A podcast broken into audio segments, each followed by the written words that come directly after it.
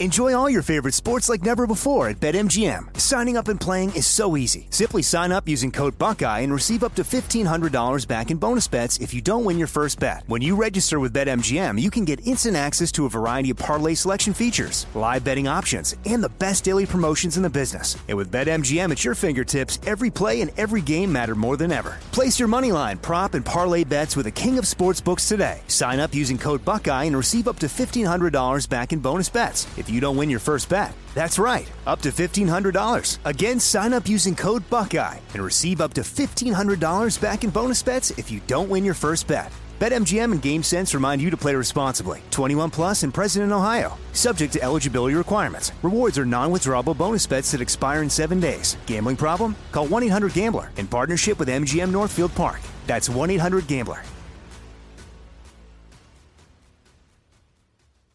What's up? This your boy Lil Duval, and check out my podcast, Conversations with Unc, on the Black Effect Podcast Network. Each and every Tuesday, Conversations with Unc podcast feature casuals and in-depth talk about ebbs and flows of life and the pursuit of happiness. Unlike my work on stage, I tap into a more serious and sensitive side to give life advice and simply offer words of encouragement, yet remind folks to never forget to laugh. Every Tuesday, listen to Conversations with Unc, hosted by Lil Duval on the Black Effect Podcast Network, iHeartRadio app, or wherever you get your podcasts.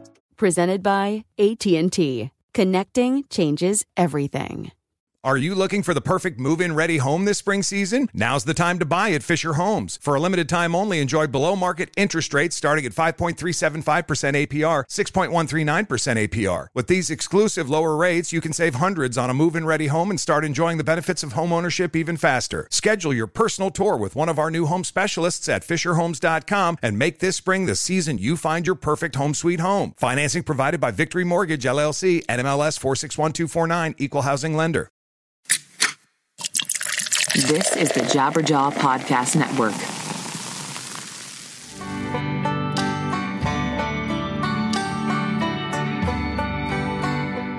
Hello, everybody. How are you doing this fine afternoon or evening or morning, whenever you're listening to this? Hopefully, it's morning because this episode I am throwing fire. Absolute fire. This is a white whale episode.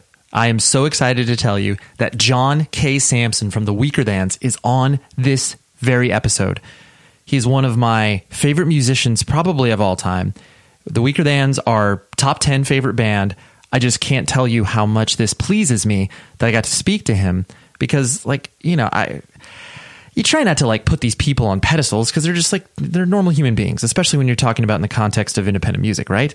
But there are certain people where you're just like, wow, like they're a real human. Like, and that's what John K. Samson just like showed me during this conversation. But more on him in a moment. Let me talk to you about the other things that I'm excited about. One is a new sponsor, which I am so excited about. You've heard me talk about them before, most specifically on last week's episode with Matt Pryor and Radar State. The label, Wiretap Records. I love them so much. Rob is a friend of mine and he does a great job. But what I want to tell you about is he does something super, super cool called the Wiretap Record Club. Now, let me play you just a little quick sizzle reel. You know, that's what we in the industry call like, you know, like get you excited. So I'm going to play that right now. These are basically all of his recent releases, and you can kind of get a little sampling.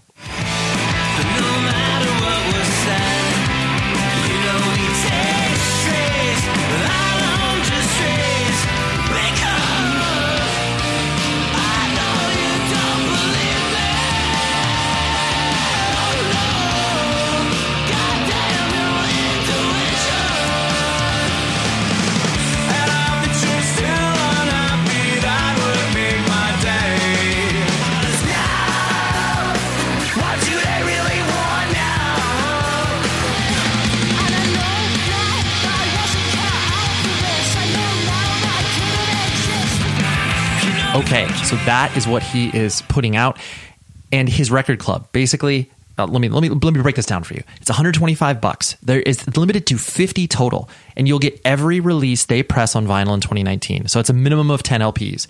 Guaranteed test press from this year's catalog, an exclusive T-shirt, an enamel pin, all digital downloads, member discounts, and more. So you can go to wiretaprecords.com and check out what they have to offer. That's super cheap for 10 LPs and a t-shirt and a pin like basically it is your vote for independent music to be like, you know what, I support what you do and I trust what the label has going on. He sent me a bunch of their releases, and frankly, there's no dud in there. So, Wiretap Records, check out their, uh, yeah, their record club. It's amazing. But there's a $15 discount to listeners of this show. Use the code 100 words upon checkout and you will get $15 off, okay? So basically, it's $110 for a boatload of music, okay? Thank you very much, Wiretap, and uh, check out their stuff. I also have to tell you about rockabilia.com. PC Jabberjaw is the code that will give you 10% off all the band merch that you can possibly buy from their website. I love what they do. They offer amazing, high quality stuff that is all licensed officially from the band. So you're not going to be supporting bootleggers and or, or just get terrible shirts, you know? Because like you've gotten those ones before where you're like, oh wow, this is great, and it's like some iron-on transfer, and then like one wash, it's done. No, that does not happen. I've ordered multiple shirts from them, and they are a spectacular company. So PC Jabberjaw will get you 10% off. Thank you, Rockabilia, for your continued support of this show. Before I talk about John K. Samson, holy moly, I have been so stressed. Like I have never felt stress from my work, really, frankly, ever. I've just been fortunate enough where, I mean, like you feel stressful moments and stressful times when you're like leading up to, you know, I was working at the record label. I remember an incredibly stressful time when, you know, like bands from Germany were coming over to tour and I was making sure that all the, you know, van rentals and details were all settled and stuff. And th- there were some stressful times there. And maybe I just, you know, you have a good, uh, we as humans have a, a good way of forgetting those stressful moments. But like I'm sitting in a stressful moment right now and uh, man, it sucks. It really does suck. Like, you know, heart palpitations. Like, I haven't gone to full blown panic attacks, which is good because I've had, you know, friends around me and other people to kind of balance me out. But um, yeah, I just want you to know that if you're feeling that stress for whatever it is that you're going through, I'm there, right there with you. And just put your head down. You will be able to get through it. I, I assure you. You've been through more difficult things in the past. I know I have. It's like my wife survived cancer and I was right there with her as she was getting chemotherapy and all these horrible, horrible things. And I was able to walk along with her on that, and that was brutal to watch. So, what's some work stress, right? Okay, but I just want you to know that you are not alone. I'm, I'm feeling you. So, 100 words podcast at gmail.com if you want to reach out and, and you know, commiserate. Be like, yeah, I'm going through a stressful time too. But um, let's talk about John K. Samson. Like I said, this this guy looms so large in my life because I mean I love Propagandhi, love the Weakerthans, and I just think what he has done, he has he he's been able to carve out his own life with being a creative person, with creating incredible music, incredible lyrics. I just I could go on for hours and hours how much I respect the art that he puts out there and how much I love him. And I, I honestly I chased this interview for about I want to say going on two years. And I have to give a very, very large thank you to Chris Hannah from Propagandhi, who is a previous guest on this show, who uh, connected me with with John, and uh, I just I'm I'm thankful for that. So here is my discussion with John K. Samson. Holy crap! I can't believe I'm saying that.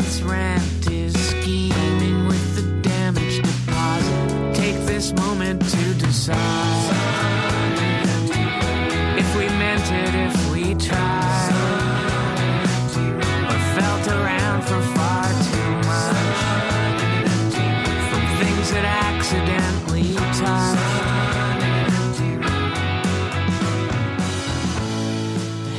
Propagandhi was a huge band for me. I'm, I'm 38 years old, mm-hmm. so you know you guys put out those records right in the prime time of me getting into you know a lot of punk and hardcore right, and stuff right. like that. Um, but then I I also loved uh, you know when you put out the Weakerthans record on you know G7 and Fallow and started to play mm-hmm. shows around that. Like I saw you uh, play at Koo's Cafe in Santa Ana here in gosh I don't know it was like 97, 98 maybe something like that. Yeah, uh, I remember that show. That was really fun. I enjoyed that. Yeah, it was it was great, yeah. and it, it, but it it was funny because I that was kind of the first time I really recognized uh, the idea of someone expecting something out of an artist mm. and them not delivering yeah. the thing that they expected. You know, so it's like right. clearly people are like, oh yeah, John from Propagandhi. So here's his uh, you know quiet yeah. side project or whatever. but yeah, absolutely, yeah, for sure. So I, I, presume that when you first started to kind of do that, and people were you know clearly attaching you to your previous work, um, was that right. kind, was that kind of a, a, weird vibe where it was like, oh yeah, I'm I'm not going to play shredding punk anymore. Like this is what I got. Right, right.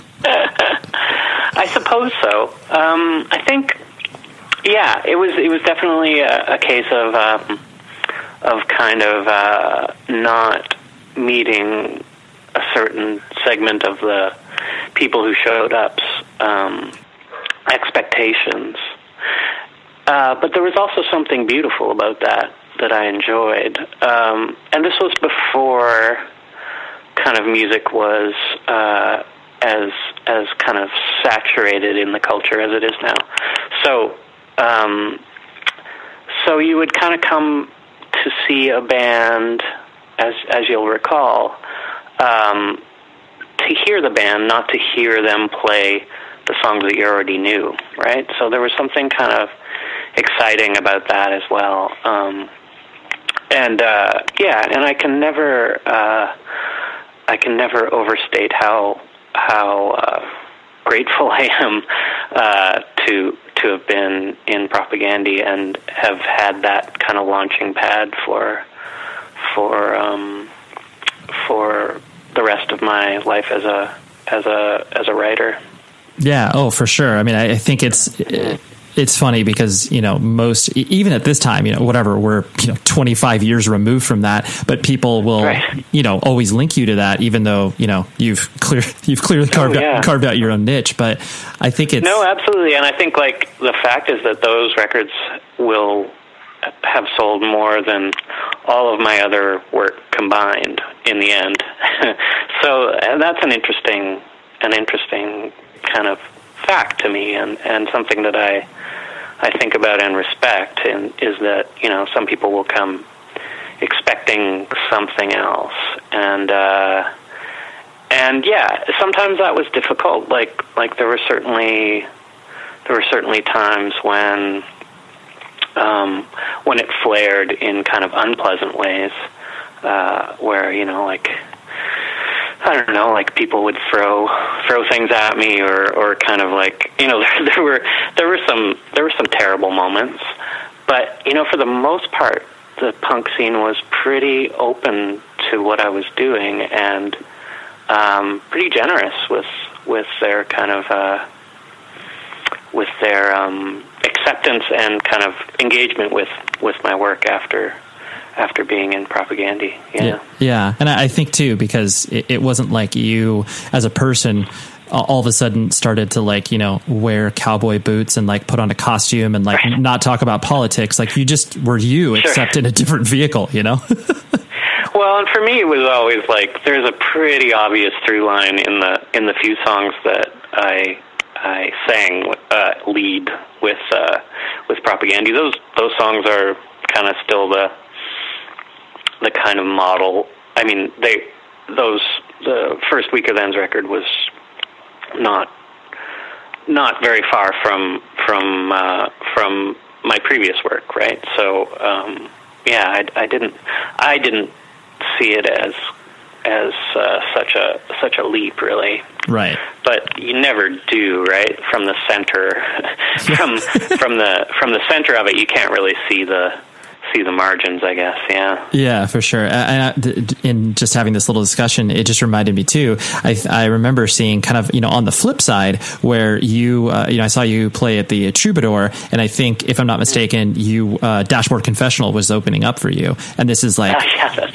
right. And I, I just remember that. Yeah, was, yeah, that's right. Right. I it, forgot about that trip. Yeah. Yeah, and it was it was so so interesting because you had these two completely separate crowds. You had your you know people yeah. who were completely tapped into the mainstream coming to watch Chris Carrabba play, and then people, yeah. you know, sort of curiously sticking around. Where it's like, hey, who's this dude headlining? And then kind of being like, oh, yeah. interesting. I just, yeah, I remember that experience too.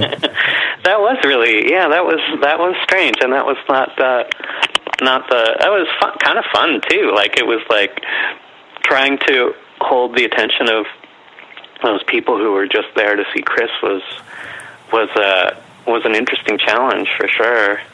Um, I, I ended up in that position a few times. Arcade Fire opened for the Weakerthans once. Um, just uh, the show was booked before their first record kind of became massive, and then we had already booked the show. I think it was it was in the Pacific Northwest somewhere, and and so that was like I was like, oh my god, like the the you know Arcade Fire is opening for us for some reason. So and and and there was no way to hold that. I mean, it, yeah, it was interesting. Anyway, it's like, Right. It's always like the industry. Yeah, the way the industry moves is is so. Um, uh, it's yeah, you can't really you can't really um, plan it. No, no, yeah, yeah it's like Yeah, the, yeah, the, yeah. Be- the best la- best laid plans all of a sudden are just like, oh, oh wow, Sure, sure. I gotta I gotta follow this now. Oh, okay, yeah, and I like that feeling too. Like I I also like, uh, you know, the the whole.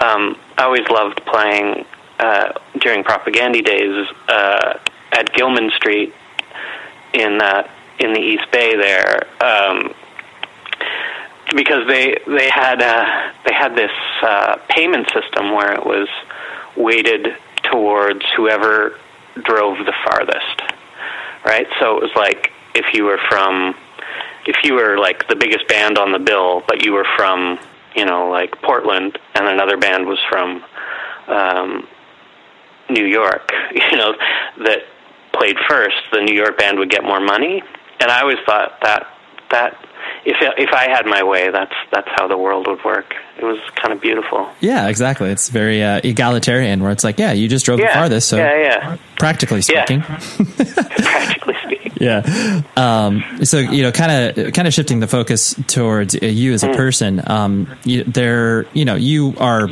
You know, a private person in the sense of you know you're not uh, you know publishing stuff on social media and talking about your narrative and doing all the things that people do on social media. But um, were you actually born and raised in Winnipeg? I was, yeah. Okay, Yeah. tried and true. So I've I've been here all my forty five years, and yeah, And was. what was your uh, what was your family structure like as you were growing up? Like mom and dad in the house? Do you have brothers and sisters? Yeah, uh, uh, my parents were in the house, and my sister, and um, yeah, I grew up. Uh, I grew up in a in a in an excellent home, and I um, yeah, I was in uh, I was in children's choirs, which was sort of my first um, my first exposure to music, I guess, and I was uh, raised in the in a kind of high Lutheran church um, that had a sung liturgy. So it was kind of this this kind of form of talk singing uh, that I, I, I feel like was pretty. Uh, I can kind of trace back to my my uh, my talk singing now. is, is, is that kind Right. of that kind of early um, exposure to music. So yeah, and and so and then yeah, children's choirs was my kind of um, uh, kind of first exposure to music, and um, and uh, yeah, Got it. And so, what, what was your? Um, yeah, I guess what was the uh, the trade that your family was in? Like, you know, what did your mom and dad do for work as you were growing up in the house? uh, my dad's a lawyer and my mom's a teacher. Oh, okay. Very tried and true. Um, you know, very quintessential jobs. Yes, yes, it's true. What did you? What did your mom teach? Uh, she taught uh, elementary school. Oh, nice. Did you have her as a teacher? I did not know. Okay. it's funny because I, I, I definitely think I, I come from a, a family of teachers as well. And I think it's, there's, Oh, there's always that notion of like, no, I would never want my mom as a teacher. Like I, you know, but then some other, Right, right. some other kids are like, oh, that'd be cool if like my mom or dad was like, you know, working at the school or whatever. And then it's like, I don't know Yeah, about yeah. that. Did you ever uh, encounter that? Did I, you have? I did. I did not have my my mom. She actually sent. You know, she taught at public school, and she sent me to private school because she was like, Ah, interesting. yeah, yeah, yeah. I just wanted small class sizes for you, and so I was like, okay, fair oh, enough. that's lovely. Yeah, Yeah, yeah. fair enough. sure. Uh, uh, and then Yeah. what? What? And your your what sort of uh, I guess law did your dad practice? Um, you know, I'm not sure. Okay, fair enough. Uh, I'm not. I'm not totally sure. Actually, he was. I think in contract. Uh, contract law, I believe. Sure, yeah. sure. So, like, did he Yeah. did he have his own practice, or was he like working within the context of a company that he was their uh, their go to guy? Yeah, he was a he, he was a partner in a in a law firm here in Winnipeg. Nice, nice. And are Yeah. are, are you are you the uh, older sibling or the younger sibling? I am the older, yes. So you're the trail you're the trailblazer. I suppose it's true. Yeah, And I mean, I think most people that kind of think of Winnipeg, um, you know, view it as this, uh, you know, uh, weather stripped city that, you know, obviously, obviously has some culture, but you know, in many Sure. res- many respects, it's been a town that uh, often gets uh, overlooked when you're talking about Canada because most people, like in America, Yeah, yeah. reference just the coast. Sure. Um, but you know, what was your experience as you were, you know, growing up in Winnipeg? Did, was it just like, okay, I got to play hockey and that's pretty much it, or what did you feel? right, right. I was a curling kid myself, so Okay. I, I curled from an early age, and I still curl. Um, so that's that's kind of the other. I think kind of more has the more uh, has more purchase as in my mind as like the national sport in that oh, everyone can play it in a way like it's it's sort of I like the kind of democratic aspects of it. I was certainly a hockey kid as well growing up, but I never really played. Um, and I was yeah obsessed by the NHL, um, but but kind of uh, that kind of um, dissipated sort of in my in my teens for sure. And uh, yeah, Winnipeg is like it's a it's it's a it's a geographically quite marginalized place. Like it's it's quite far from any other city. So I think over the years it's had to kind of invent its own culture in a way. And the weather has a lot to do with that culture as well. So I feel like um, people here sort of have to we have to entertain each other and ourselves and and so I feel like there's a real kind of tradition of of bands especially um, basically as something to do when you uh, can't spend a lot of time outside. yeah, I, and honestly, I don't know. I don't know why I always kind of drew the parallels between, um, you know, Winnipeg and something like you know Iceland. I mean, obviously Iceland is even Sure. more you know removed geographically, but.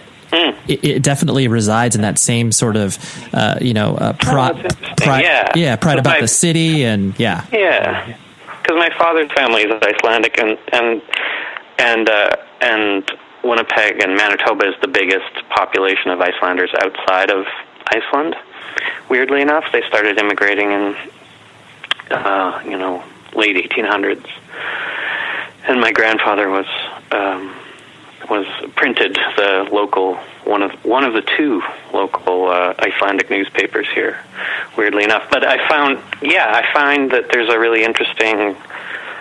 Yeah, you're right. I think the Icelandic culture is similar in that sense that it's it's uh, it had to invent itself in a way, and and I still feel like yeah, Winnipeg is is like that in a lot of ways, just because.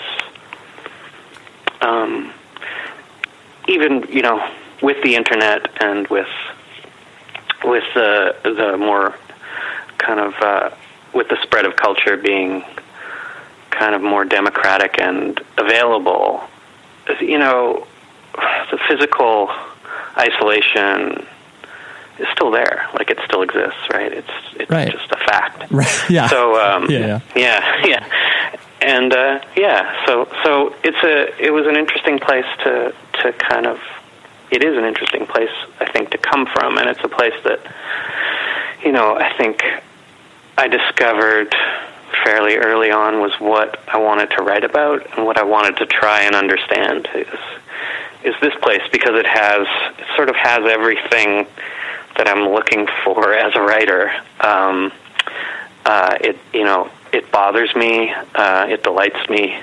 It's you know it's got um, it's it's got kind of a um, it's a it's a small town. You know it's a it's a it's also a city. It's it's um, it's unjust and and uh, and strange. yeah. And so, yeah, it's it's. I feel like it's something I'm still trying to get right, and and something that I'm I'm grateful for. Yeah. Well, I think I, I, I always personally, and I know a lot of other people identified with that notion as well, just because, hmm. you know, most people like, you know, whatever, I'm, my experience of living in Southern California and living, you know, in Orange County, which is, you know, white, suburban, very, you know, well off, hearing other people's experiences, you know, broadened my horizon in general and then understood that it's like, hmm. oh, like, you know, not only, you know, is a band like, you know, Propagandhi and Weaker Than speaking about, you know, Winnipeg and politics and everything else. It's just like, oh, this is something I didn't even consider. And it, you know, I need a person to deliver it to me in song in order to like put it in context where it's like, oh, yes, this is something I should care about. Yeah, yeah. The show is sponsored by BetterHelp. We all carry around different things that stress us out, right? Like maybe it's something really, really small, like, man, that parking space, it's always taken. And I wish that I would be able to like get it instead of, you know, this person that maybe, you know, is the most courteous and considerate. I know that's something very random, but it's true. We all experience different things throughout the day that trigger us in so many different ways. And there are many times where I have been like, I wish that I had a, a spot or a repository for me to, you know, get this stuff off of my chest. Because if you bottle it up, that is no bueno and then all of a sudden you explode on a coworker or a friend or a family member being like the parking spot. And people are like what are you talking about? That is where therapy comes in. And i love working with betterhelp because i'm a huge advocate for therapy broadly speaking. So if you're thinking of starting therapy please give betterhelp a try. It is so easy because it's entirely online. It's designed to be convenient flexible and suited to your schedule all you do is fill out a brief questionnaire and then you get matched with a licensed therapist. And if you are not vibing with the therapist for any reason, you can switch it out at no additional charge. Get things off of your chest with BetterHelp. So visit betterhelp.com slash Ray today to get 10% off of your first month. That's better, H-E-L-P.com slash Ray. Enjoy all your favorite sports like never before at BetMGM. Signing up and playing is so easy. Simply sign up using code Buckeye and receive up to $1,500 back in bonus bets if you don't win your first bet. When you register with BetMGM, you can get instant access to a variety of parlay selection features, live betting options, and the best daily promotions in the business. And with BetMGM at your fingertips, every play and every game matter more than ever. Place your money line, prop, and parlay bets with the king of sportsbooks today. Sign up using code Buckeye and receive up to $1,500 back in bonus bets if you don't win your first bet. That's right, up to $1,500. Again, sign up using code Buckeye and receive up to $1,500 back in bonus bets if you don't win your first bet. BetMGM and GameSense remind you to play responsibly. 21 plus and present in Ohio. Subject to eligibility requirements. Rewards are non-withdrawable bonus bets that expire in seven days. Gambling problem? Call 1-800-GAMBLER in partnership with MGM Northfield Park. That's 1-800-GAMBLER.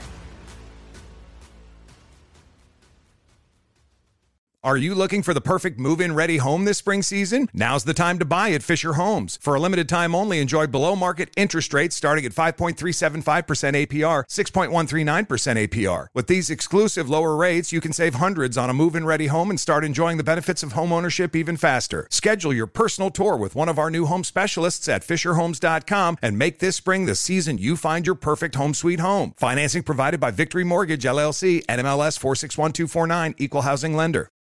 Oh, that's lovely. Yeah, yeah. No, I mean that's that's kind of what my favorite, um, you know, music does, I guess, and and art in general.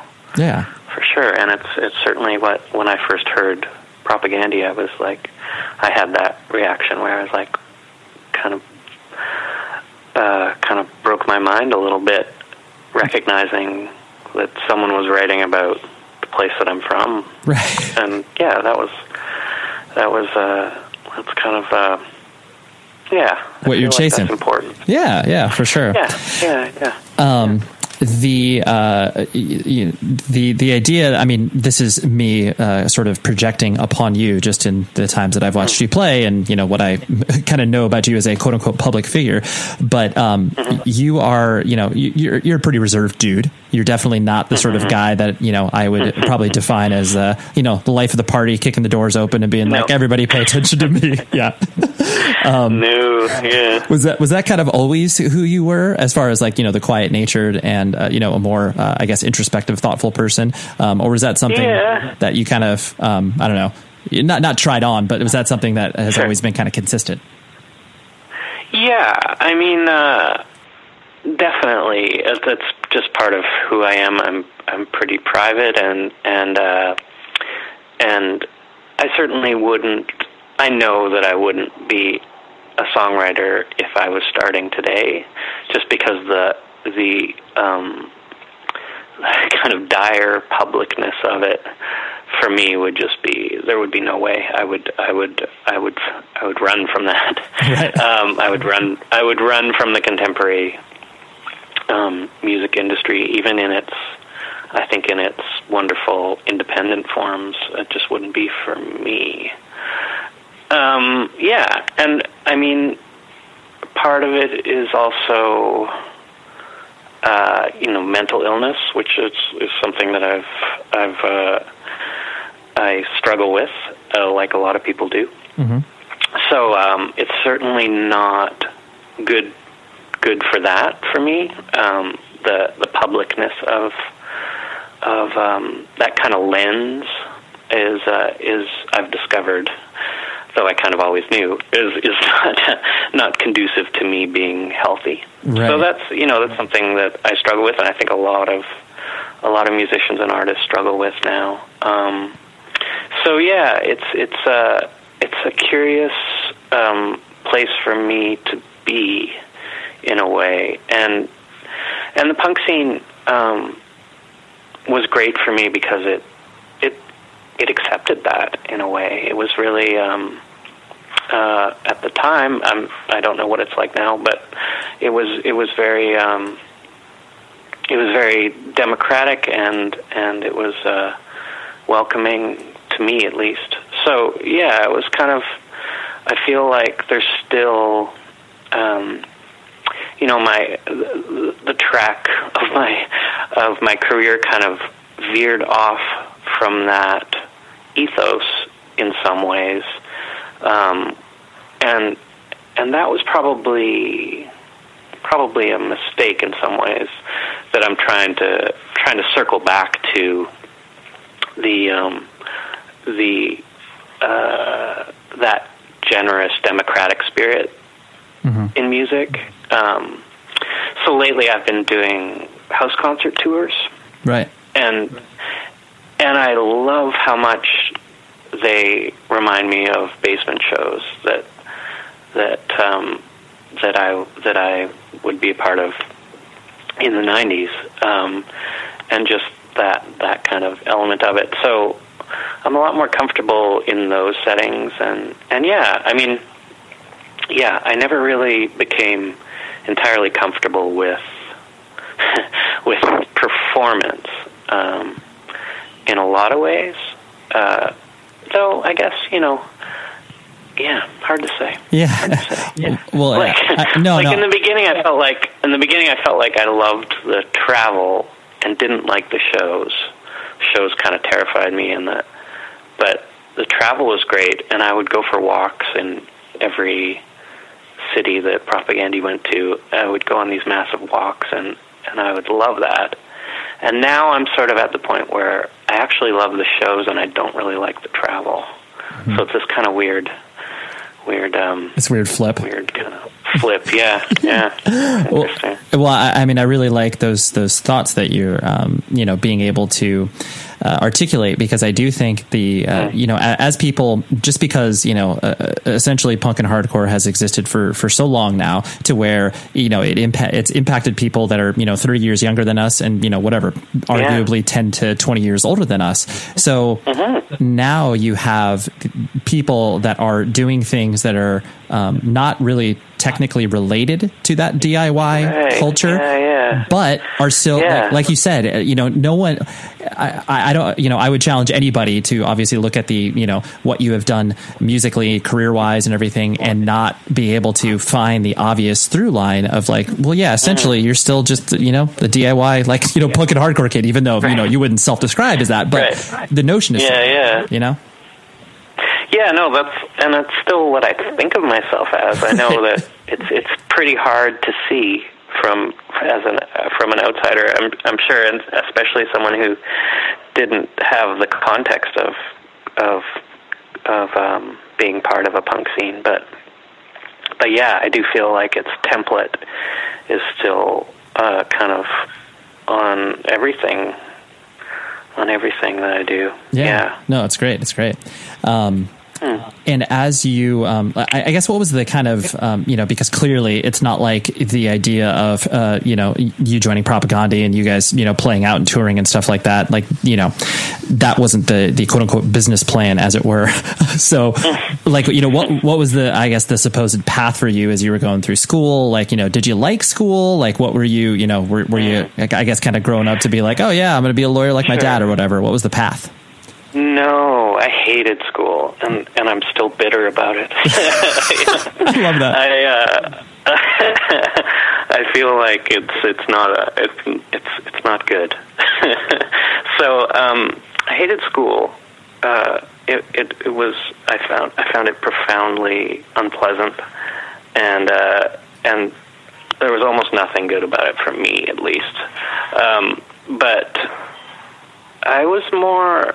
Um, I read books, which which which um, I feel like kind of was my one one saving, uh, not one saving thing, but but it was it was kind of my my uh, my comfort was was books more than music actually. So so um, I did buy a bass. I I, I worked like a part time job or during the summer when I was 15, I think, uh, painting boards, and I uh, bought a bass. Um, I played guitar sort of really badly before that, and I recognized that I um, that no band was going to have me really as a guitar player. So I thought a bass would would be um, would be uh, I would be able to play music with other people, and I was. So I I was in a band in in high school, and um, and so so that was uh, uh, it. It was it was um, it wasn't particularly punk. I don't think we were sort of more indie rock kids. Um, we were into the Replacements and and um, and the Pixies and and stuff like that. But I was obsessed with this writer named Kurt Vonnegut, um, and and he's this really wonderful novelist and writer, and and he's really political. Like he's a he's kind of a a wonderful leftist humanist writer, um, and so I felt like when I heard Propagandhi for the first time, I was I I heard those politics, and to me, I think before that, music had been strictly sort of an emotional outlet. And then when I heard Chris and Jord, I was like, "This is this is uh, you know twinning those two things together Right. uh, in in a profound way, in a way that I was just like, I was like, I, this is amazing. So, um, so, and then I just was in the right place at the right time. I saw a poster they put at the local skateboard shop, um, and I had, I think I had met them before, um, and uh, and so you know, I, I think about it now, and they were sort of the first punk band I heard. So it's kind of weird that that was sort of my Right. Your intro and your in like your first real Intro. band. Yeah. happens to be this really incredible band. I thought, and and so yeah, it was it was. Uh, uh, I don't think anyone else tried out. I was like, you know, I was like, and I, I'm not. Uh, I was not then, and am not now a good bass player. I cannot be called a good bass player. right. Um, you're profi- I- you're proficient. I'm proficient enough. I, you know, I, I'm, I'm learning. I'm. Uh, uh, my wife Christine Fellows is putting out a record this month, and I'll be touring in her band and playing bass. And I picked it up the other day, and I was like, oh wow, I really. I had no idea what I was doing because I was like, you know, um, but I, uh, but there was the part of the generosity and openness of of the music itself was that that was kind of cool. Like I'm, I could I could fit into it. I could play the root notes and and jump up and down and kind of get by in a way. So yeah. So that's really uh, you know, and and I guess I was also really uh, impressed by uh, how melodic Chris and Jord were. Like they are, you know, the way they sang together on those early tape cassette tapes that I heard. I was like, wow, singing like they're singing together in harmony, and uh, and that really kind of appealed to me in a big way. I was like, that's really exciting, and uh, so yeah, I was. Uh, I, it was a total, total fluke. So, yeah, and I think that's kind of how. When I heard them, I was like, I want to write songs too. Uh, I had written songs before, but I'd never really uh, kind of aspired to too much before that. So, so yeah, they're they're still kind of like the biggest, probably. Yeah, they are the biggest influence on my writing. Christine, my wife, and and those guys. Yeah, no, that's, sure. That's, you know, that's incredible. Well, yeah, because yeah. that that opportunity gave you the voice to be able to be like, oh yeah, like they they can do it. Like I can do some something yeah. similar, and in the yeah, sa- yeah. in the same way that you know you're always going to view yourself as a punk and hardcore kid, and it's like it's not like you had to ask permission to write these songs. You just started to do it because you saw your friends doing it. It's like, oh yeah, I'll try this out. yeah, exactly. yeah, yeah. Um, so then, you know, as, as things started to, um, you know, get more serious with, uh, you know, Propagandhi and like, you know, touring and, you know, the fact that it's like, oh, like we're, you know, we get paid money and you, you could even, you know, argue, well, not argue, you can even point out the fact like clearly, you know, the Weakerthans existed in the music industry as well by putting out records and touring and all that other stuff. You know, how, the, the business of the bands that you've been in uh, has that been something that you've had to um, I, I know you kind of alluded to it earlier where you're like you're always continually grappling with that but like did you enjoy the business aspect or was that just something you're like god i wish i could ignore it completely and just play music Yeah, yeah, yeah. I can't say I enjoy it that much. I mean, I'm interested in it in a kind of theoretical way. I'm interested in in bands and and musicians who try and do things slightly, even slightly differently, is exciting to me. You know, like um, so. Yeah, and I like the ethos of of uh, of kind of democracy, which has been in all the bands that I've I've been lucky enough to be in. You know, um, so I liked. Yeah, I remember the early Propagandhi days were, were when um, there was this zine called "Book Your Own Fucking Life." oh yeah that that had uh, you're probably familiar with. You know, it had like uh, people's addresses and phone numbers for shows all over North America, and um, yeah, those tours were were kind of incredible and and frightening and and weird and fun. Um, and then yeah, when it got kind of more established, uh, yeah, it was it was fine.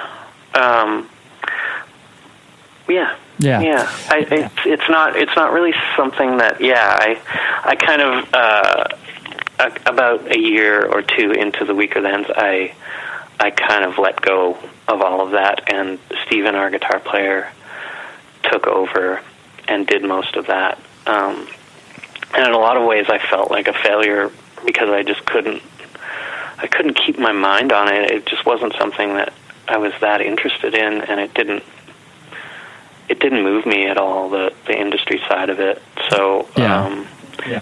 so I thought sort of wandered off um but I mean we did set kind of like I think progressive work practices where we could you know like we try and pay everyone exactly the same um and and you know it's so there's some kind of um you know I, we were like I I think of us as like uh, you know, socialists in and and we wanted to kind of be be that in practice. So, and that's always been something that that I've recognized as great. And and yeah, and the labels I've worked with have all been based on relationship, not really based on career. Right. You know. Yeah. So like, yeah, I think it's it's a pretty huge fluke that I'm on Epitaph Records, and I'm really grateful to be. You know, like it's a total like I don't know how I how that came about, but I'm really glad that it did. And Right.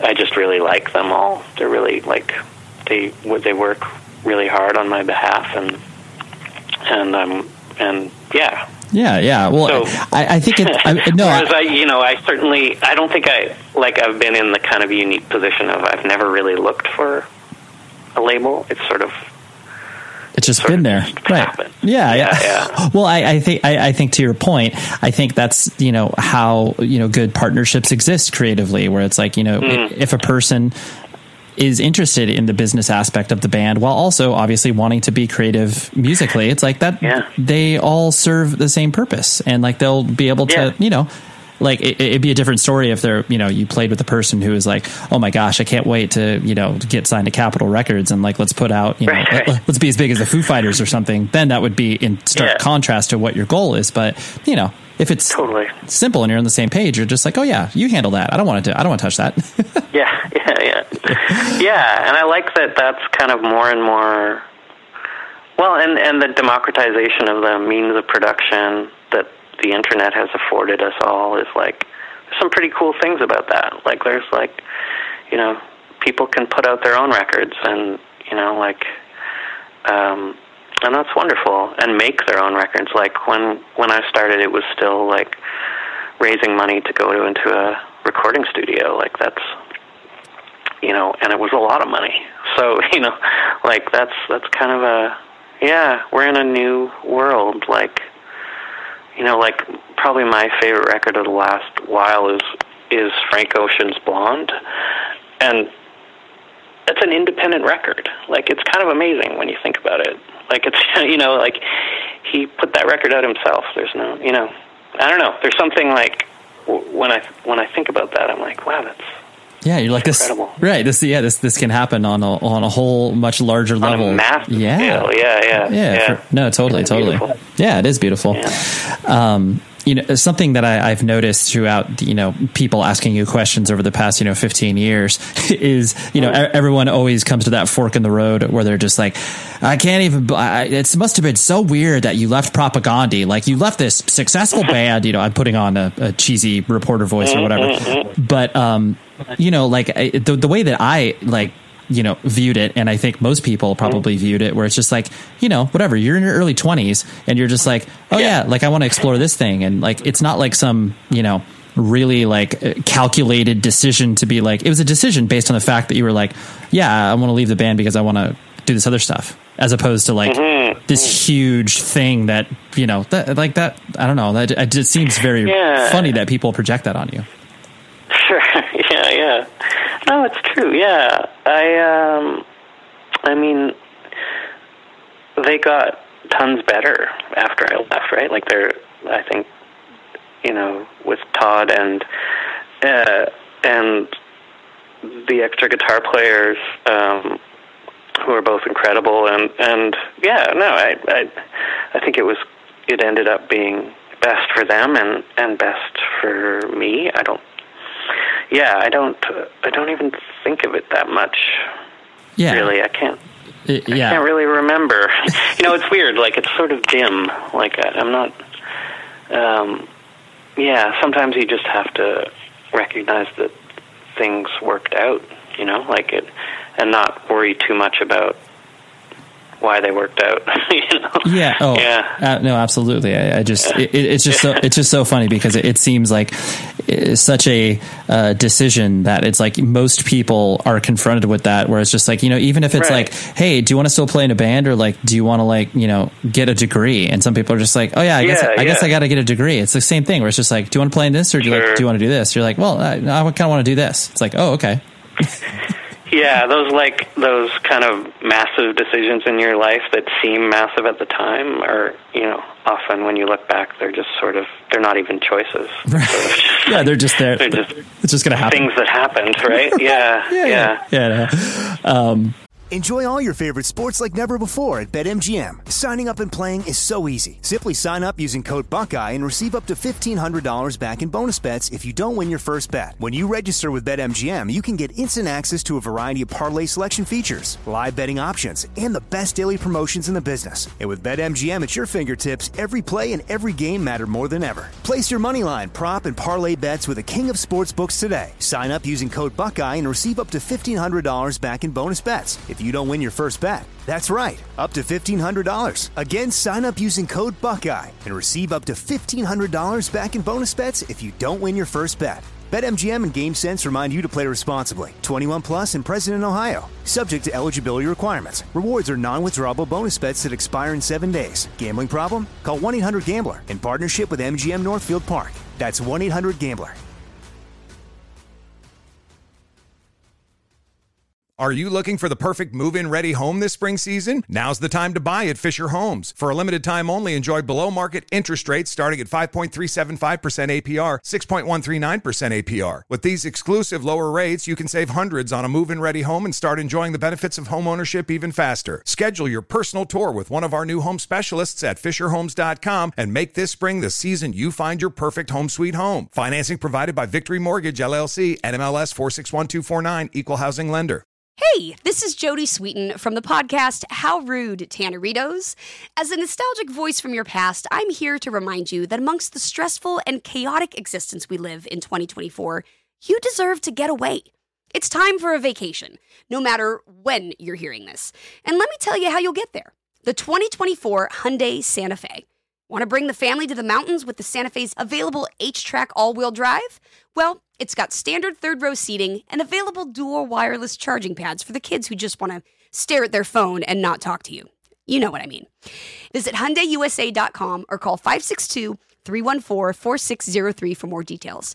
Hyundai, there's joy in every journey the um, you know and, and, then you know kind of focusing on your on your time in uh, you know the Weakerthans where um, you know because like you said sort of you know uh, skewing much of the uh, conventions of the fact that you are successful and people recognize the band and you can play shows and all that sort of stuff that you know you probably at the beginning are just like wow I can't even believe this is happening.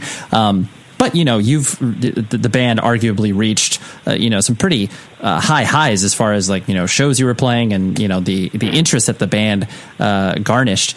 Um, I guess kind of you know, and this this is kind of putting you on the spot, but I think you probably have mm. you know some some tangible moments of like as you were starting to you know kind of get out there and put out records and do all that stuff, you know, when did I guess things feel like, oh my gosh, like I, I this is weird. I can't believe I'm here doing this. Whether it's like a, you know, it doesn't have to be a specific mm. show or anything like that, but just that feeling of like, wow, when we put out Left and Leaving, I can't believe this happened or whatever, you know. Hmm. I don't know if I ever felt that way. Oh, yeah. I think it was it was sort of a gradual a gradual thing, and um, yeah, my my anxiety with with crowds and a lot of things was such where I, I don't feel like I ever really uh, enjoyed that that. you know, sure. I didn't I didn't get a lot of joy out of it in a weird way. Like it's it sounds like harsh to say, but it didn't. I never had those those moments where you're like, oh, this I'm doing what I want to do in the world. I still don't I'm still not sure what I want to do in the world. But uh, you know, I, I feel like yeah, um, I was I, I'm obviously super lucky, um, but yeah, there there was um, yeah, I, I, I can't I can't really pinpoint a moment. I know I know when I felt bad. um, you know, was when, yeah, I guess yeah. When um, on the flip side, yeah, yeah. Like when did it feel? I guess sure. too overwhelming for you. Yeah, and maybe that's lame of me to kind of like no, it's okay. That's the truth. Point out though. the negative, but uh, yeah, it's it's kind of the truth. Yeah, was was when it sort of I feel like there's a certain point with me that if if the audience is too big, like the the fuses blow in a way. Like so, it's like I just I just shut down, and it's like it's not something. It's a job. It's something that that I I don't enjoy anymore. So it's there's this weird point where I'm like, oh, this is. Um, having said that, like when I'm actually doing it, when I'm actually playing the songs in front of people, I did love it.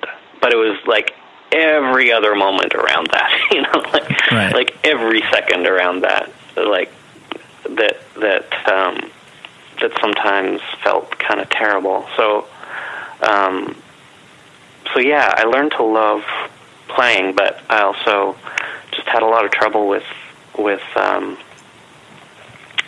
with with other stuff. So so that, that it was it was is you know difficult and and kind of untenable after a while. So Right. yeah. Well, I, I think to that same notion or that, that idea that like even, you know, when you are experiencing these things that, you know, most people look at as being like, wow, it's amazing. You can play in front of, you know, 1500 people and like have everybody, you know, like, you know, eating from the palm of your hand because of the way you're crafted your lyrics or whatever, you know? Um, yeah, yeah. like that like you know to your point that clouds the vision because it's like you're just focused on that you know whatever 45 minutes to an hour and a half stage time and then like Yeah. the moment that you leave it it's like oh here's where all the here's where all the stuff i don't like comes into play Exactly. Yeah. Yeah, for sure. And and yeah, like I yeah, I feel like I I love focusing on I love the feeling of a room where it's like 200 people and um and there's kind of uh an interaction even if it's not kind of verbal, you can kind of it feels like a collaboration in a way, like it's the audience and the musicians are doing something together to make something ephemeral that is just for that moment, and that to me is really beautiful. Um, and I just can't I can't summon it, or it doesn't work for me a lot of the time when it's when it's anything larger than that. Does that sound? I don't know. yeah no so yeah, it, it it's makes sense Of, and it's really it's just specific to it's Right. just me. Like it's not. Um, I'm not saying that it's right or wrong, or it's just you know I've learned through my cognitive behavioral therapy that uh, that you can't uh, you you know you can't you can't pretend to feel something you don't feel. no Uh, And vice versa. right right and like there's only so long that you can stuff that feeling away before it Yeah. starts Yeah, to yeah. manifest itself in different ways and all of a sudden you know the the sort of you know quiet easygoing guy john is like snapping at people and they're like what the hell is happening it's like what what this is a weird vibe he's never done this before Yeah, yeah, yeah, for sure. and so you know something else that you know I saw sort of traditionally speaking in regards to the way that people have approached you know speaking to you and interview wise and stuff is that you know I mean most people are always like oh John, John Samson like you know just doesn't like to do press so like you know i i again I'm using a hyperbolic voice here but like you know, d- d- yeah doesn't like to do press so like you know it goes through these things where it's just like oh yeah you can interview me by postcard or like you know you can um Yeah, you know yeah. You can't reach out to me on social media so like you know you can't email me or whatever. Um but the you know I, I've always viewed it where it's like there are there are certain people that are willing to put themselves out there and doing that on a regular basis. And there are people who are like well I'm willing to do that for people who actually have a vested interest in the thing rather than like here's you know my name on the list of 30 things they got to do today. Um Yeah. It, it, is that kind of accurate the that that sort of description rather than like oh John's just a you know an asshole he doesn't want to do press or whatever Yeah. well, part of it is I'm an asshole. But Okay, fair enough, fair kinda- yeah. But I mean, I think probably a little bit. But you know, uh, yeah. I um. It sounds dumb, but like sometimes I'm just like, you know, like. I think Neil Young said it, or someone like that. Like when people were interviewing about about his songs, he was like, "Well, the songs are the songs. Like, it's right there like that's what I that's what I want to put out into the world. There they are. Like, you know, that's that's that's my job." Uh, and I feel like that as a cultural worker. Like, I make I make songs, and if you know that it's not my job to talk about those songs. I don't feel like I, I feel like you know the songs are supposed to supposed to do something in the world. Um, but I also I can also totally understand why that's that's not uh, exactly right.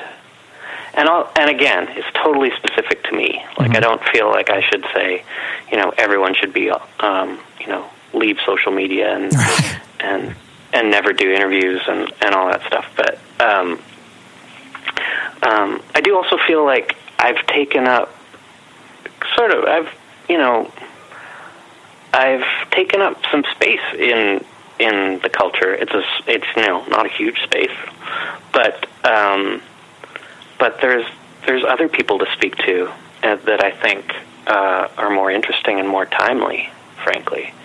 So so that's that's also something that I've thought about. I remember in the early days of the Weakerthans, we always said that when we quit, we would invite other bands to quit with us, to break up with us. So we would do like a mass breakup. Sure. So it would be I love that. so it would be like you know, like a hundred bands break up on one day, and uh, and and you know, loosen up the soil for for some new bands. You know, like I feel like, um, yeah, there's a lot of great, uh, great work out there. So I'm, I'm also like, hey, like, yeah, Yeah, well, I, I think it's something that I, I've you know reflected on myself, uh, like not only you know interviewing people, but to being the subject of interviews and like just kind of seeing how that that sort of like give and take relationship happens. Where it's like I think like um, I remember I approached uh, Sam McPheeters, the singer of Born Against. oh yeah, yeah, Yeah, who's sure. like you know is a notorious curmudgeon. Like that dude is you know like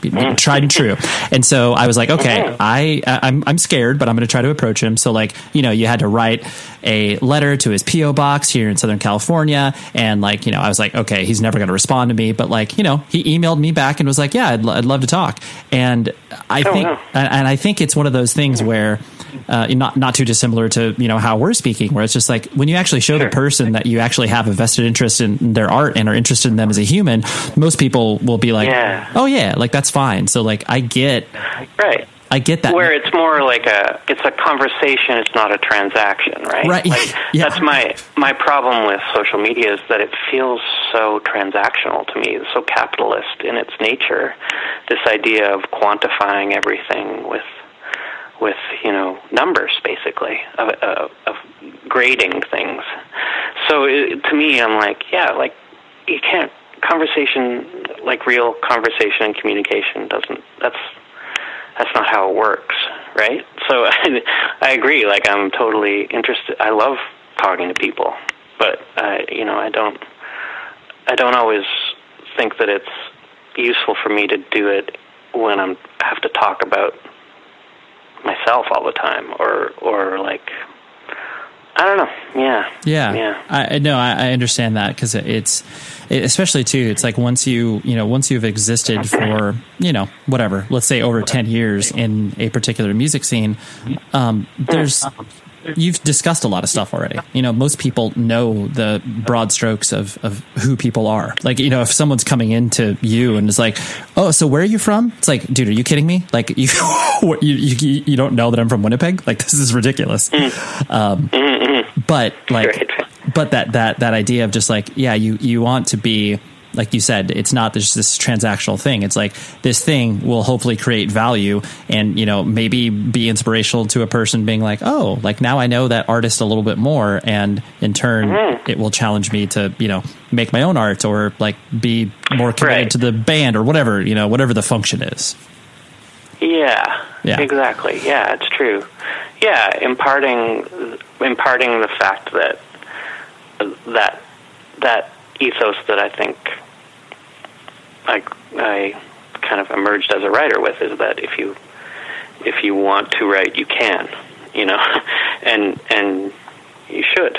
yeah absolutely And, and kind of and having yeah, so that's kind of Right. That's what. Yeah. You you, you want to put out there where it's just like, yeah, you know, I, I'm I, I- I'm some dum dum from the middle of Canada writing some stuff. It's like you could do that too, right?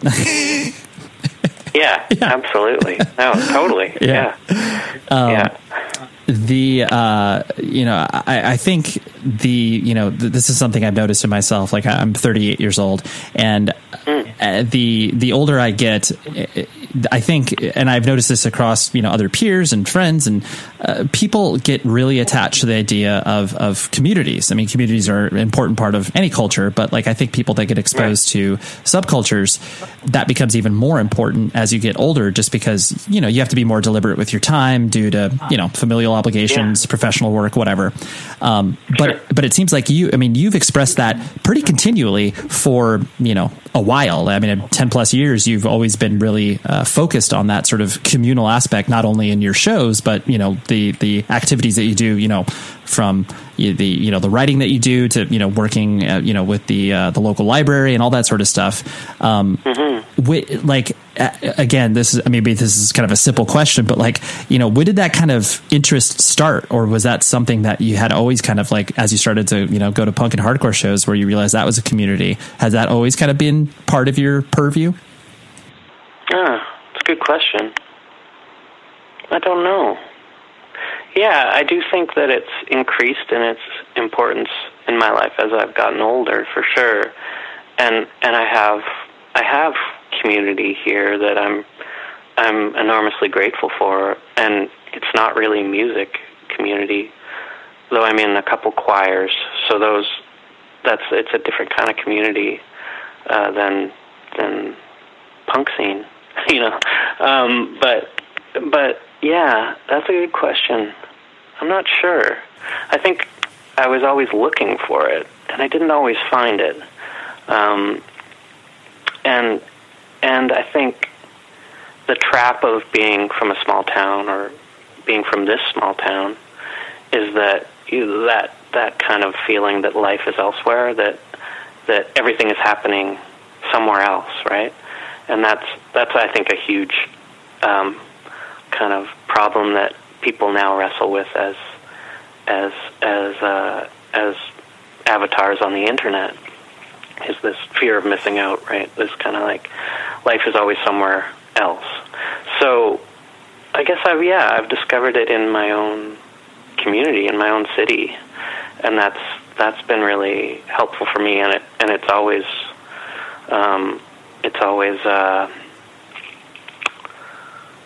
it's it's there, right? It's it's there, Right. and, and it's available, and and a lot of it has to do with sitting in circles with people. Like I'm I'm I help run a book club at at the prison here in Winnipeg, and you sit in a circle, and I'm a member of the Quaker community here in Winnipeg, and you sit in a circle, and and you know I've been in group therapy, and you sit in a circle. I'm I'm interested in that. That's kind of and you know choir. You sit with people. So you sit with people who you don't uh, you wouldn't otherwise sit with, right? And and that's uh, that's the kind of community that I'm I'm most interested in now. No, I really think that's uh, you distilled that very appropriately because I think that the especially with the notion that you always feel like things are happening outside of what you what is immediately visible to you. You know, it's like, oh yeah, that's that you know city over or like that. Oh, because I'm not on tour, I'm not feeling like I'm doing anything or whatever. But like there's you, like you said, there's so much that is easily touchable you know within a five minute Yeah. radius of your house and you just need to put yourself there in order to feel it And that's also what was, I think, one of the dangers for me of being a touring musician was this, like, this fantasy world. I mean, it wasn't great or anything, but like this, this un, the unrealness of the world, where where you you know this, you go on tour and then you come home and you're like, like, well, you know, I have to do things for myself. You know, I have to like, I have to, you know, I have to. It's it's this weird, and you're, and for me, I was always like, I think my entire twenties, I was thinking, well, I don't really have to have to commit to anything here because I'll be going on tour again in six weeks, right? So um, that was, I think, very dangerous for me and very kind of unhelpful. So, so yeah, recognizing that it was here all along, you know, uh, is is um, I'm I'm really grateful for that. Yeah, and I think too something that I that I think is valuable to people who have come up in the subculture that we have. Once you interact with people who you know, frankly, have no clue or just don't care yeah. about you know whatever punk hardcore, whatever you want to call it, but they see the uh, I guess the you know uh, immovable um, passion that we have towards it. They you know, become a little interested in like, oh, like it's not like they'll ever like the music per se, but they'll you know understand that sort of like DIY notion of like, oh yeah, like you know, why did you start a band? Uh, just because I did, I picked up the bass and that's what I did. And you're just like, oh, I guess yeah. you can do that, and you can start to give people that notion that they can pick up and do whatever it is that they want without asking permission. Right. Right. Yeah, yeah. it's a and it's a beautiful thing that you know sometimes people like you know not everybody has the you know the lucky experience that we have of you know tripping across you know records and all of a sudden being immersed in this world that is like oh, yeah absolutely. you're hanging out with adults yeah. and it's like what? This is why are you you're 16 years old. Why are you hanging out with a 24 year old it's like well they're just the same they're at the same show. It's fine. Yeah yeah. Yeah no it's true. Um two last things I want to hit on before I let you go. Um, mm. was the uh, you know the fact that um, you uh, you know you you were able to kind of you know confront your you know your shortcomings as far as your mental illness was concerned and the fact that you wanted to you know get mm-hmm. help and disconnect from the fact like hey I can't be touring you know 250 days out of the year and I can't uh, I can't exist in this this this rat race that sometimes people feel like they they get on. Um, once you kind of, I guess, shifted your focus away from that, um, you know, did you uh, did you feel that sense of people being like, oh, great. Like now we're not going to get more music from this guy. And like, you know, that feeling of kind of, I, I don't, I don't want to say like arrogance in a way, but just like, oh dude, like, come on, you've got, you're, you're living the dream, bro. Like, why can't you get your shit together or whatever? Um, you know, did you, did you kind of, um, I mean, not like see that per se, cause no yeah. one, I, I, guess is going to come up to you and say that, but no. you know. Well, uh, my output has always been so slow. Like, you know, I've only written like less than a hundred songs, or no, probably a little more. But like, you know, I've been writing since I'm 16 and I'm 45 now. I write like three songs a year, and and that's like a good year. So I've never felt like I've always felt like people who like my music kind of understand that and accept that. Um, that it's you know it's not it's not the center of my life. I don't think it should be. Like I feel like it's the product. It's the product of the life I live instead of the other way around. So I feel like yeah, I've never really felt like that that overwhelming pressure. Um like you probably know the feeling like it's like every time I write a song, I think, oh, I'll never be able to do that again. Or like, right. every time I think, every time I think I'm gonna, like, I think about writing a song, I'm like, I, I don't even know how that how you do that. Like like I have um I have uh, I'm looking at my bookshelf right now and I have songwriting for dummies on the bottom shelf of one of my that I actually went out and bought one time. I was like, you know, like how, how do you do this? So, you know, I feel like yeah, that's never been never been um I've never felt a lot of pressure in that way. That's actually that's that's good. Yeah, I, I love. I just I love that visual of you going into a you know a bookstore and being like, hey, hey, hey guys, I, have written like 150 songs, but I just ran into a wall. I can't I can't write anymore. You got a book for that? yeah, here, try this out, John. It's kind of helpful, actually. It's not a bad book. I've, re- I've read I've read a couple of them, and they're kind of like there's some good ones. Yeah, yeah. and and uh, and you know, like some of my favorite things I've done as as work has been to run uh, songwriting workshops where you're like where you hear what other people do and you and you kind of craft songs in a again in a circle. I think that's really powerful um, to like share share your work with others and and in that delicate kind of frightening process of making something, being open to that experience is, has been really helpful for me too. Yeah, yeah, yeah. No, that's really cool. I, I, I just love the the uh, repeated pattern of like you know doing things in a circle because yeah, it's like when you yeah. it's so true. Like you boil it down to simplest of terms, and it's like people getting in a circle talking about stuff. Like that is sometimes some of the coolest things that can happen to you in your life, where you're unlocking some you know part of your brain because someone said something in a circle. Yeah, definitely. Yeah, Yeah, I do feel like that. Um, True. And so yeah, the uh, I, I said two last things, but I'm going to squeeze one more in here. I apologize, but the um, you know s- since you've ostensibly you know been able to you know make a living as a uh, you know a musician and artist, um, is is that like something you actually write on your customs form as you're traveling, where it's like you you write a musician? Yeah, I guess I do for my visa into the United States because that's what it's based on. Oh, that's true. that's Um, true. but uh, otherwise, yeah, I guess that is. You know what? I'm finally, I finally feel kind of comfortable with that. That, Right. that I, I can. I would always write something else, like you know, until like the last five years, where I'm like, eh, I, I put musician or I put writer, and and I'm like, oh wow, that's kind of.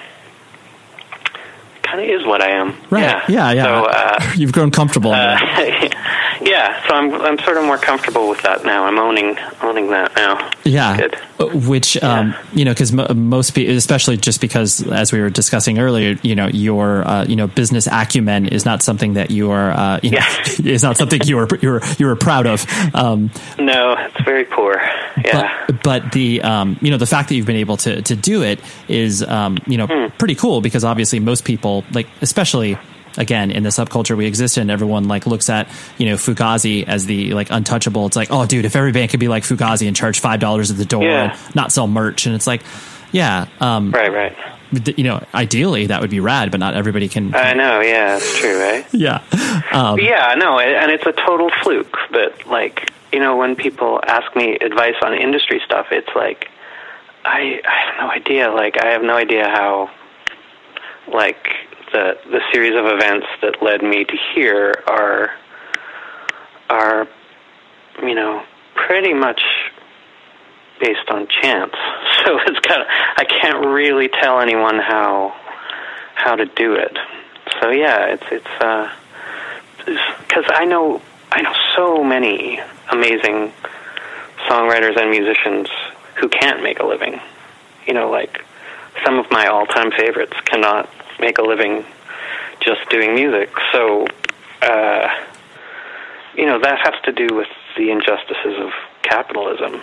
So it's like it's a much bigger thing than than trying to navigate through the music industry. So, um, yeah, it's a it's a weird uh, weird world. Yeah, no, totally. There's there, yeah, there's there's really no, um, yeah, there's there's there's no blueprint that people can look at. Like no matter what road No. you've taken, it's like no, you're like I could I could tell you the 400 mistakes I did that could lead me to here, but that's the Right, best I exactly. could. That's the best I could do. Yeah, and I like that idea of like I feel like real, I feel real solidarity with with other musicians, and and I like that now. Like I feel like, yeah, that we're workers, right, and and that we have to think of ourselves as workers, and and um, look out for each other as workers. So Yeah, for sure.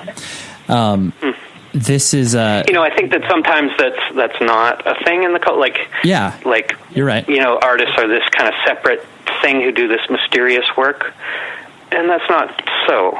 Like we're it's it's it's labor, and it should be respected as labor. So yeah, Yeah, oh for sure. I mean, it's it it's it's a craft in the same way that you know, like uh, you know, hammering a steel anvil. I mean, hammering a steel anvil takes you know arguably more skill than writing a song, but you know, writing a song is also pretty Yeah. difficult too. well, yeah, and I don't want to compare my No, my my work to to uh, someone who actually actually works hard. Yeah, who, yeah, who, who does But, some- uh, who does something useful and not just writing crap, crappy, Yeah. crappy acoustic songs out there. yeah, yeah, yeah.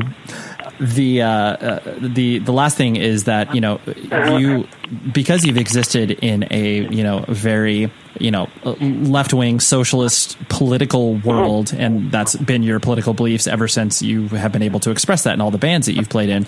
Um, but you know by nature you being a more you know quiet and reserved person um, there you know a lot of times people see those political beliefs and are just like oh yeah like this dude is going to be in my face about all this stuff and is like going to you know yell at me and everything like that. Um, you know but clearly like I, I don't i don't see you, uh, I guess, kind of doing that. So, like, I'm sure there's been many times, or many not many times, but there's been times you've been confronted about your beliefs because of people, you know, reading one thing or seeing one thing and being like, "Oh, well, I like your music, but I, you know, I hate you as a person because of what you believe or Yeah. whatever." You know, how have you kind of navigated that? You know, people throwing stones at you from that, uh, I I guess, the political perspective.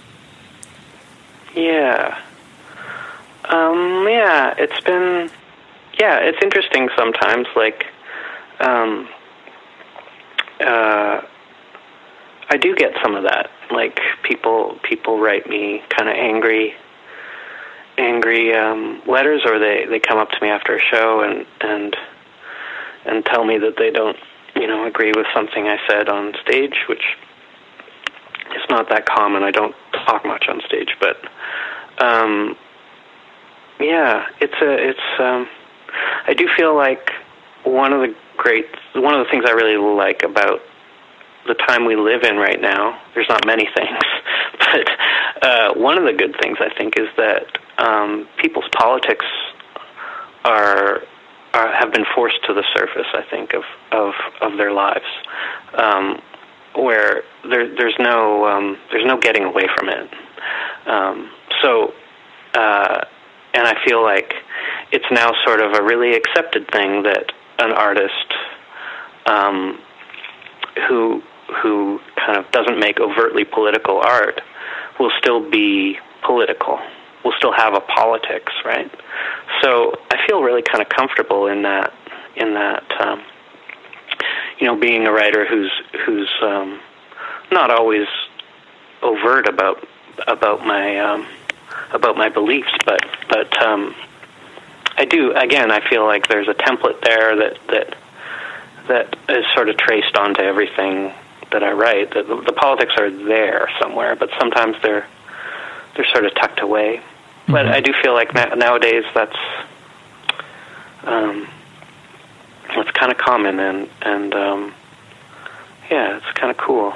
Yeah, no, for sure. Because I, I think it's uh, especially when you're talking about stylistically uh, the music that you've you know created for a while. Like people don't automatically assume that there's going to be a political undertone in you know the the the quiet uh, you know acoustic indie rock or whatever. It's like most people you know view that as like oh yeah you're going to be an aggressive rock band, so of course you're going to say something negative about you know capitalism or politics or whatever. Um, Right. and so yeah, but that's and it's also just about like you know what people are able to write. Like I'm just not able to write as directly as maybe I'd like sometimes. Um, you know, that's that's not. Yeah, it it it requires a you know, it requires a tapestry. It requires like all different kinds of of art Yeah. to move and change the world. You know. Yeah, and, and approaches too. It's like you know there are Yeah. you know Yeah. if you're looking at weapons, like of course there's a blunt hammer, and then there's a sniper rifle, and you know all the things that Right, right. that people unfortunately use against one another. Sure. Yeah. Exactly. Poor, poor, poor metaphor for this conversation, but um, the uh, the last thing I want to hit on was the you know the fact that uh, you know you you've clearly uh, a lot of people you know really attach themselves to uh, your lyrics and the way that you uh, you know describe. You know the scenarios that you lay out in the songs and everything like that, and you know, like you mentioned before, you you know fancy yourself a writer, and you've you've crafted your uh, your, your your art towards that as well. Um, and I I know people have been like, oh, so like when are you going to put out a book? Like when are you going to do you know uh, a collection of short stories and that sort of stuff? Um, I presume that your your response is still just like the I don't have the attention span for that, or I don't have the um, No, I don't. Yeah, no, I love books. Like that's what I've always wanted to be is a as a book writer. Um, but I do not. I am not able to do that. I recognize now. I'm 45. It's it's. I I can write like 500 words, and that's you know, 500 to a thousand words is like uh, anything more than that. I just and I'm fine with that. Like I found I found a form that um, that I can work with. Uh, I think songwriting is super democratic and and um, available and and uh, and and I love it. So I no, I feel like um, songwriting is sort of where all of that goes. right, yeah. yeah. but Yeah. but also, I, you know, I, I'm I, I would challenge you, John, because I think that Hmm. uh, you, um, you know, you are are very, uh, you know, self. Uh, well, I wouldn't say self. Well, I was going to say self defecating, but that's not even a word.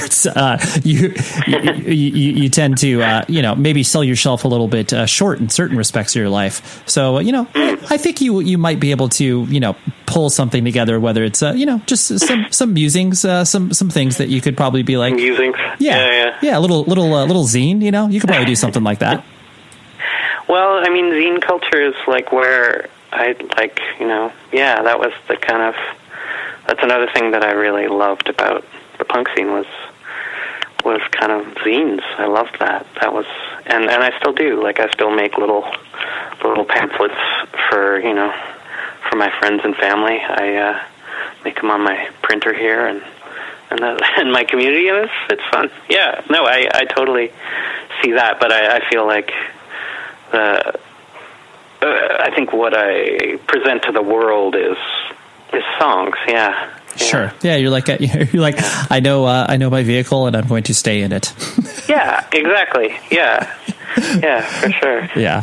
Well, uh, John, I really honestly appreciate you hanging out with me because I know this is uh, like I said not something you uh, you, you typically do, but uh, yeah, I really appreciate it.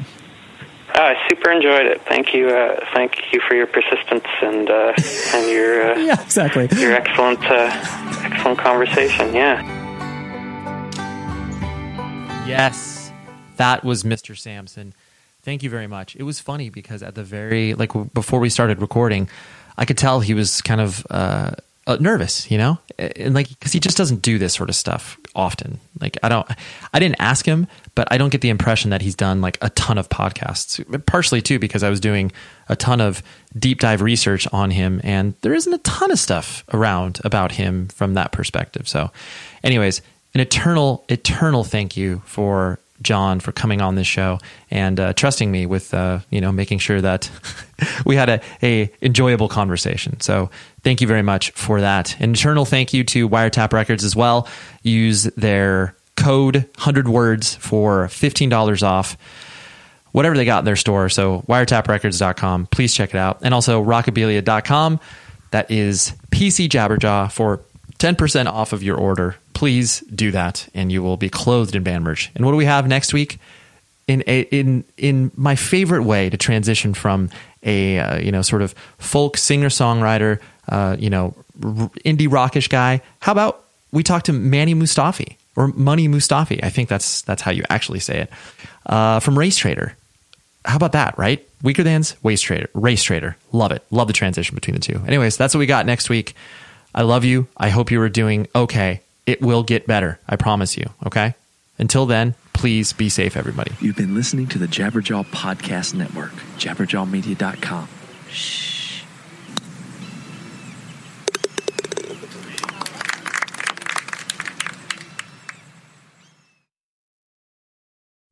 The show is sponsored by BetterHelp. Trust me in saying that no matter who you are, mental health challenges can affect you, and how you manage them can make all of the difference. That's why everyone should have access to mental health support that meets them where they are and helps them get through. BetterHelp provides online therapy on your schedule. It's flexible, simple to use, and more affordable than in person therapy. Connect with a licensed therapist selected just for you. Learn more at betterhelp.com. That's betterhelp.com. There's no distance too far for the perfect trip. Hi, checking in for. Or the perfect table. Hey, where are you? Coming! And when you get access to Resy Priority Notify with your Amex Platinum card. Hey, this looks amazing! I'm so glad you made it. And travel benefits at fine hotels and resorts booked through Amex Travel. It's worth the trip. That's the powerful backing of American Express. Terms apply. Learn more at americanexpress.com slash with Amex. Are you looking for the perfect move in ready home this spring season? Now's the time to buy at Fischer Homes. For a limited time only, enjoy below market interest rates starting at 5.375% APR, 6.139% APR. With these exclusive lower rates, you can save hundreds on a move in ready home and start enjoying the benefits of home ownership even faster. Schedule your personal tour with one of our new home specialists at FischerHomes.com and make this spring the season you find your perfect home sweet home. Financing provided by Victory Mortgage, LLC, NMLS 461249, Equal Housing Lender.